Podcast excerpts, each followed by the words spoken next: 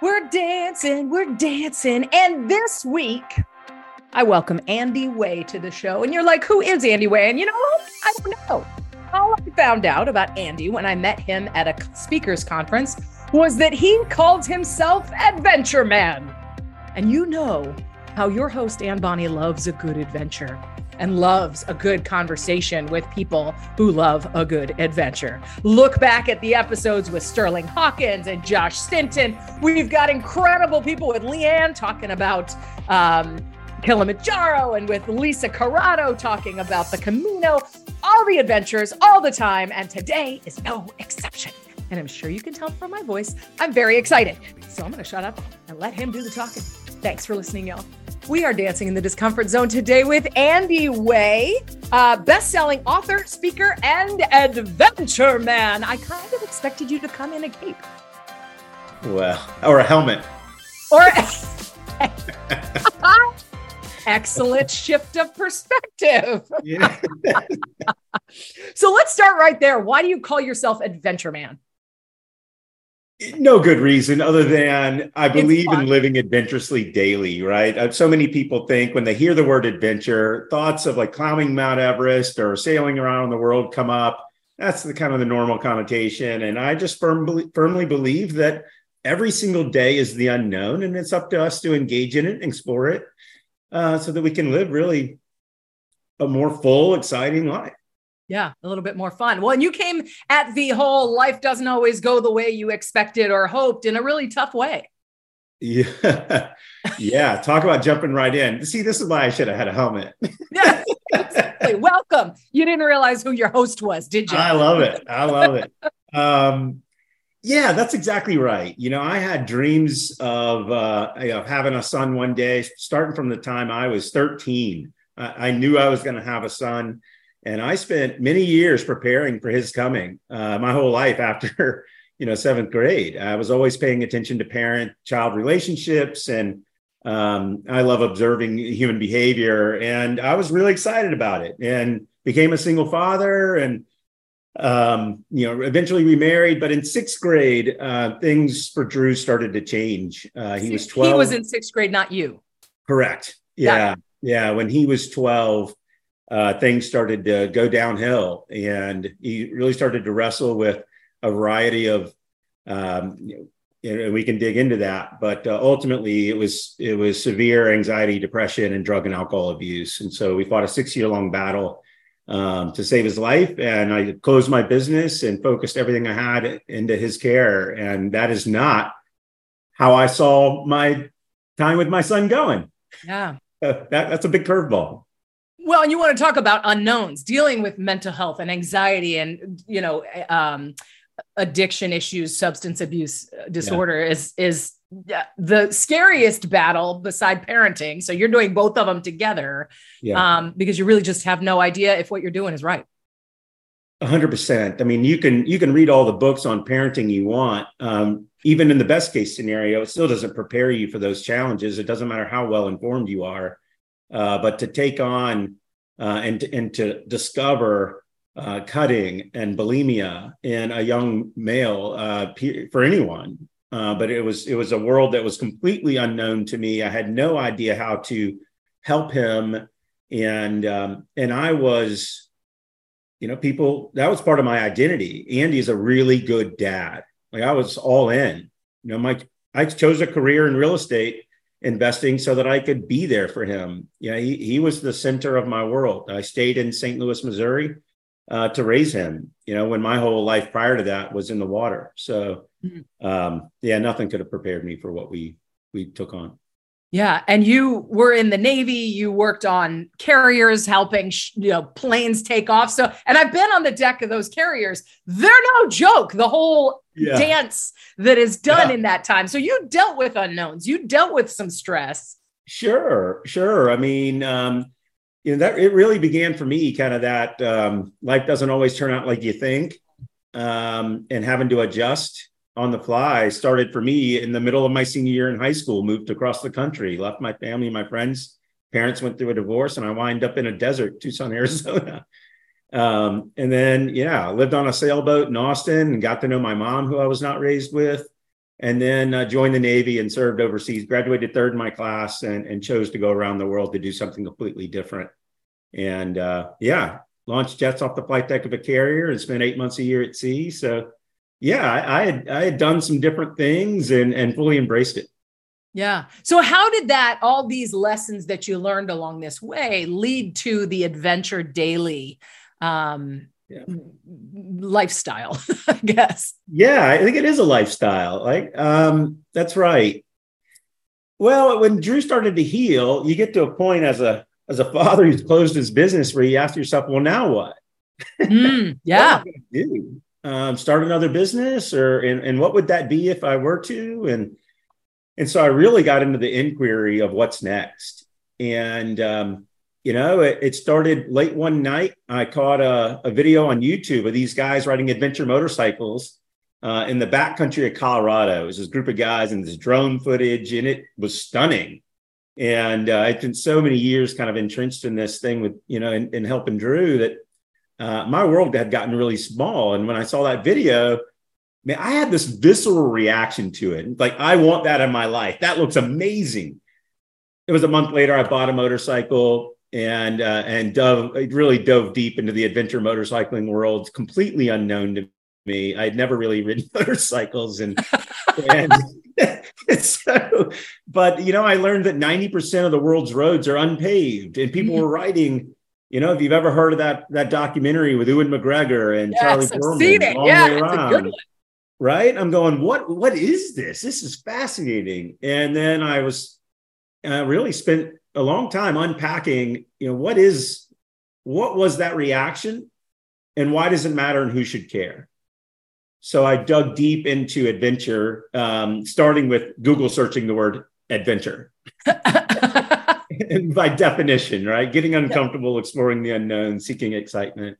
Hmm. And um, and then I, I practiced. I practiced uh, those those things, getting uncomfortable and exploring the unknown, and and took some solo rides uh, on my bike, and and then I, I applied some of these lessons learned to everyday life. Yeah. And so, what's your adventure today? Are you riding your bike today? Are you going on a yeah. on a dirt road? Uh, well, I've done the, you know, I took Drew when he graduated high school. I rebuilt his bike. I'm not a mechanical person. Uh, so I, he bought so it broke down a lot. yeah. Oh, these bikes luckily are meant to fall over because that that happens. we just put bubble wrap around our legs and everything will be okay. I just jump, jump yeah. and roll, and a lot of protective gear. That's for mm. sure. so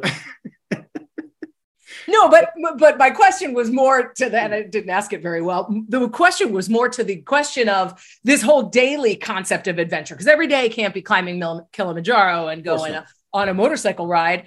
Um, but there is value in seeing life that way on a regular basis. Yeah, you know the the beauty of when you practice getting uncomfortable. For me, uh, I had uh, stage fright from the tide. I was in a school play in eighth grade, and I swore after that play as I was drenched in sweat, where I had to sing a love ballad with Jenny Katz, who was not my girlfriend at 13 years old, in front of an auditorium full of people and my peers. And I refused to practice, but I knew my lines. and I, I swore I was never going to speak, much less sing in front of anyone ever again. So when I, you know, really started to push out always adventure, there was I had a coach who told me, "Oh, um, a lot of people ask me to work with their you know, husbands or, or, fathers of children. Um, and she said, Your program, your work is meant for one to many, which meant me speaking. So part of this, this adventure was me getting past that stage fright. I even took singing lessons and just to unpack this voice because uh, I had a story to share and a and a message. Um, and so part of it was that. And now I've got a corporate program that I'm rolling around, you know, rolling out through the Midwest and Southeast, and and I, I speak uh, to corporate clients and uh, in talks to speak in, in front of seven thousand people. You can imagine.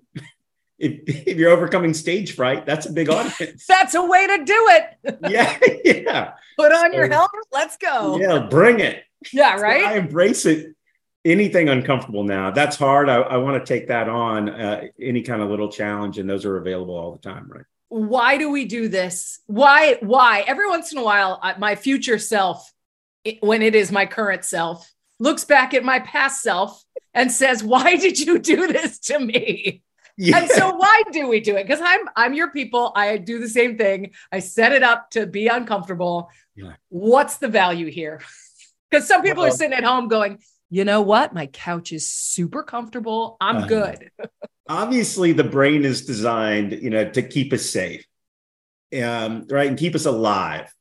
But there's a difference between, you know, what our brain is telling us and and what we need to be telling ourselves. Mm-hmm. We, we can get really, really comfortable and we can get stuck there, but that's not living. That leads to regret, you know, unfulfillment, a lack of happiness. And so part of the reason why I think good on you and, and others who do, you know, because it's uh, it's exciting. And the ultimate outcome is trust. Whenever you accomplish a goal and do something that's a little bit challenging, doesn't matter how simple, you, you overcome something and that mm-hmm. gives you more confidence uh, and that so you foster greater confidence and deepen your level of trust in yourself in knowing that you'll be okay and you can do it and when you trust yourself more you're able to trust others more well and do you think that your experience of leaving home going to the desert joining the navy you know running around the country or the world excuse me um, and embracing all those unknowns and those adventures helped you once you got to dealing with with Drew and his challenges? You know, uh, uh, possibly.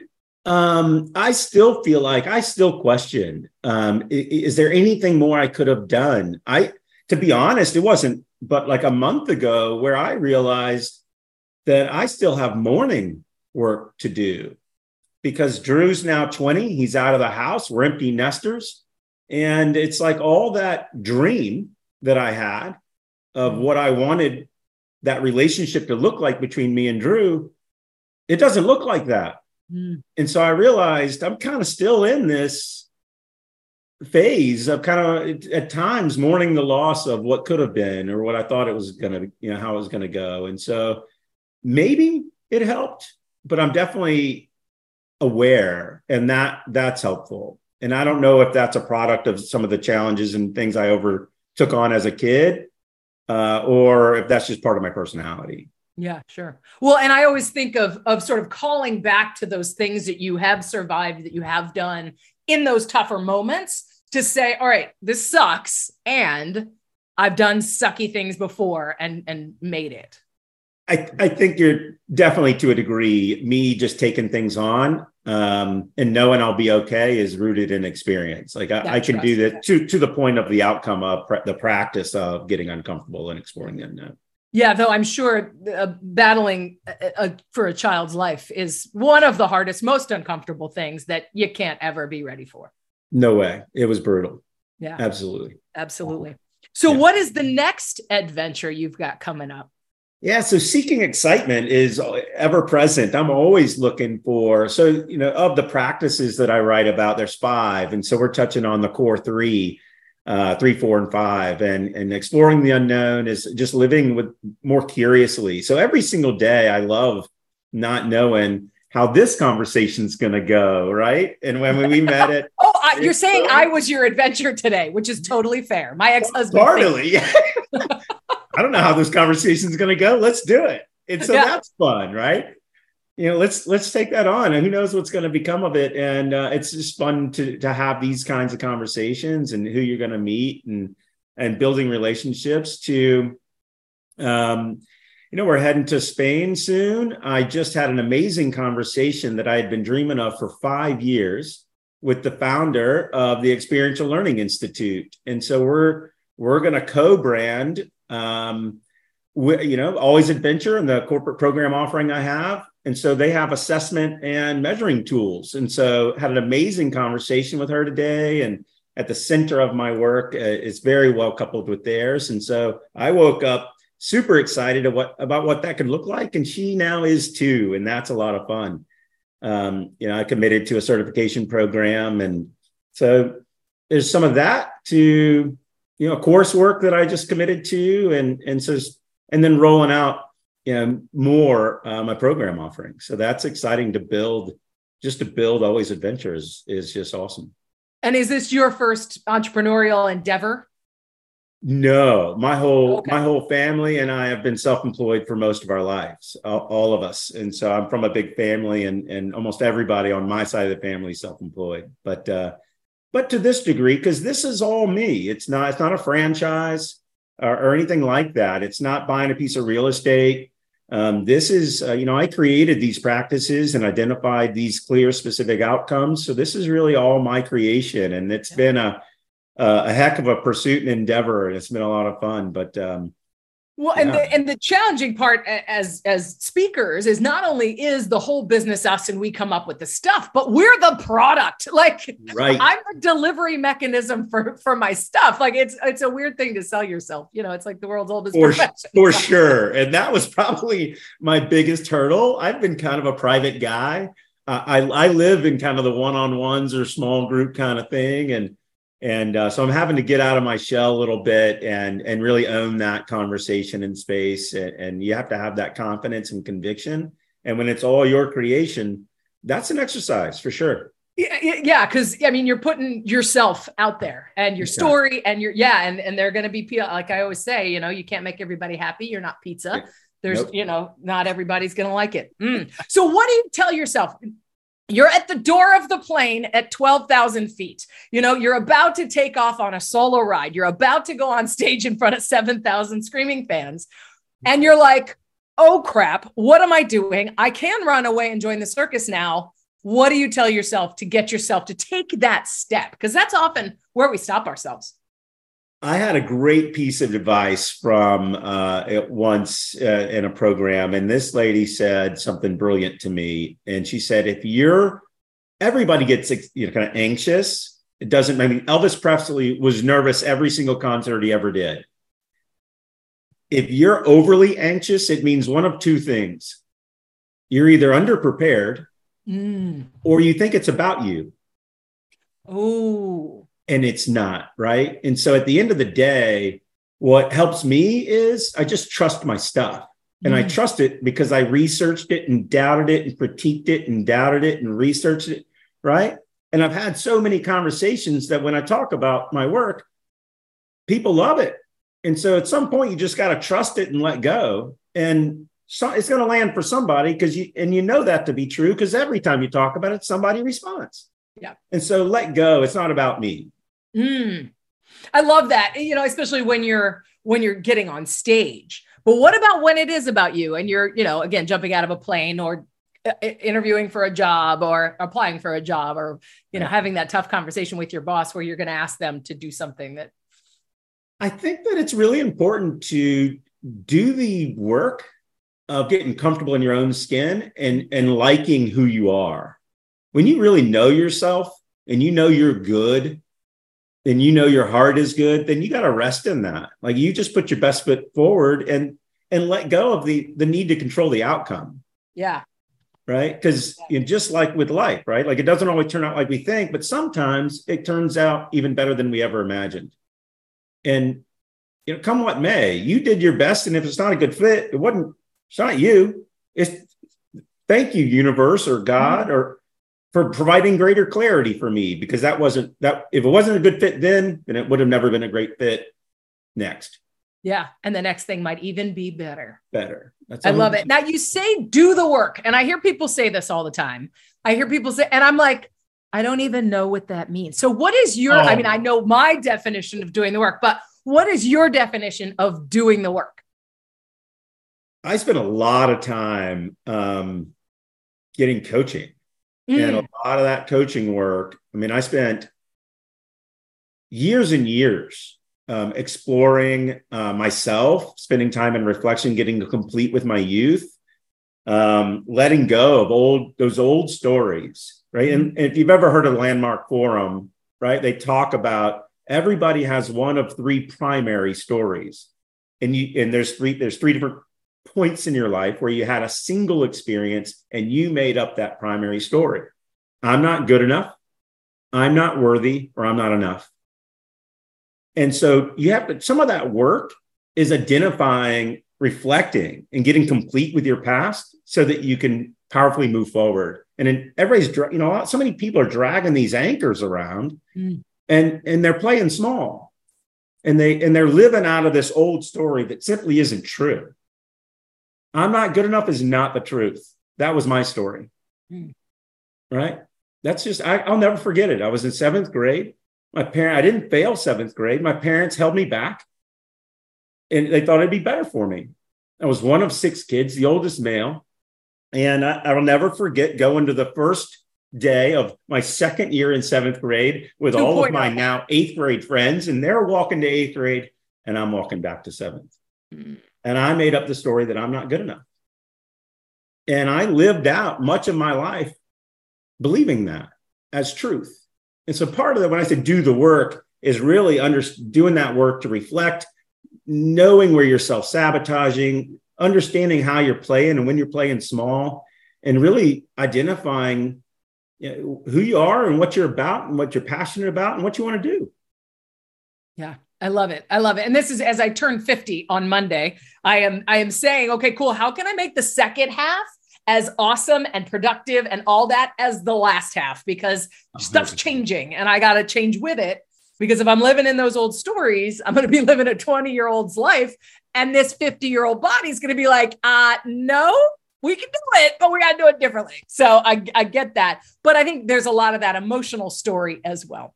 Yeah, I yeah. love it. And happy birthday Monday. Um, completely get it. I'm 48 and um, You'll get your AARP mailing soon. yeah, yeah. My wife just turned 50 and that just happened. And she was she's not happy about it. She's not complete. You know, like, yeah, you do kind of come to this, you know, I hate to say it, it's like this midlife crisis moment. You're like, half my life's over. Well, and when did that happen? When did that happen? Like I was 15 a minute ago. Hundred percent.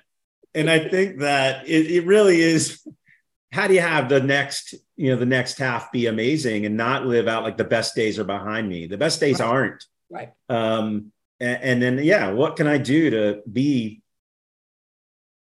to do it all right so that i live with no regret which is a key line and a lot of like you know live adventurously so that you don't have the pain and regret later yeah. And I also find that living adventurously makes the unexpected, not so great adventures a little less terrible and a little less terrible.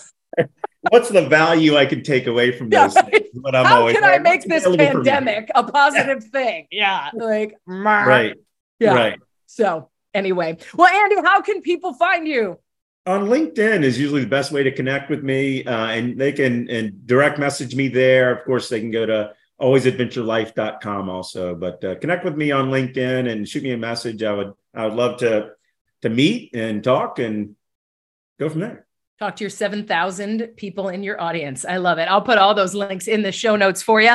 Andy, thank you so much for your insights. Where's Drew today? What's he doing these days? He's starting EMS school. So oh, he cool. wants to be a paramedic firefighter. And so he's starting that. Uh, he even, he overcame a fear of heights and, and worked on cell towers for a couple years. And, uh, and uh, but now he's switching into something maybe a little more sustainable. Well, from my understanding, I a friend of mine's a firefighter. Actually, my ex husband's a firefighter, and they have to go high a lot. So it's a good thing he took care of that. Address that one right away. Yeah, right. All right, Andy. Thank you so much. This has been awesome. Thank you so much. Great to be here. Thanks for having me. Well, there you have it. Uh, just an awesome story of someone who took lemons and made lemonade once the uh, once the crisis was over. A, an incredibly difficult challenge turned into a very positive life and a life with some great ripples. So um, think about that. Think about how does adventure fit into your life? How are you? And again, as Andy said, it doesn't have to be, you know, a solo ride across Mongolia on a, on an adventure bike. Sometimes it's just like me this morning. The sun was coming up and I couldn't sleep, so I went out on my paddleboard and and paddle boarded and like you know saw what I saw. And how can you create little moments uh, in your day to have adventure? How can you embrace unknowns, say yes to things um, that'll enrich your life? And that and you maybe you'll find out you know this isn't for me i'm never going to say yes to that again. But sometimes you might figure out you know what? That was awesome. Not only did i just learn something but i built my confidence. I built that trust that i can figure things out. And maybe you find the next greatest habit Um, or maybe you just get stronger for the next unexpected thing that comes like a wrecking ball out of nowhere and smacks you in the head. So, good luck, everybody. Thank you for dancing with us today. Uh, I'll put all of Andy's links in the show notes. So, make sure you uh, grab those, check out his website, connect with him on LinkedIn. Uh, great guy, amazing story. So glad Drew's doing well. And I hope you are doing well too. Thanks for subscribing. Thanks for listening. And we'll do some more fun dancing in the discomfort zone next week.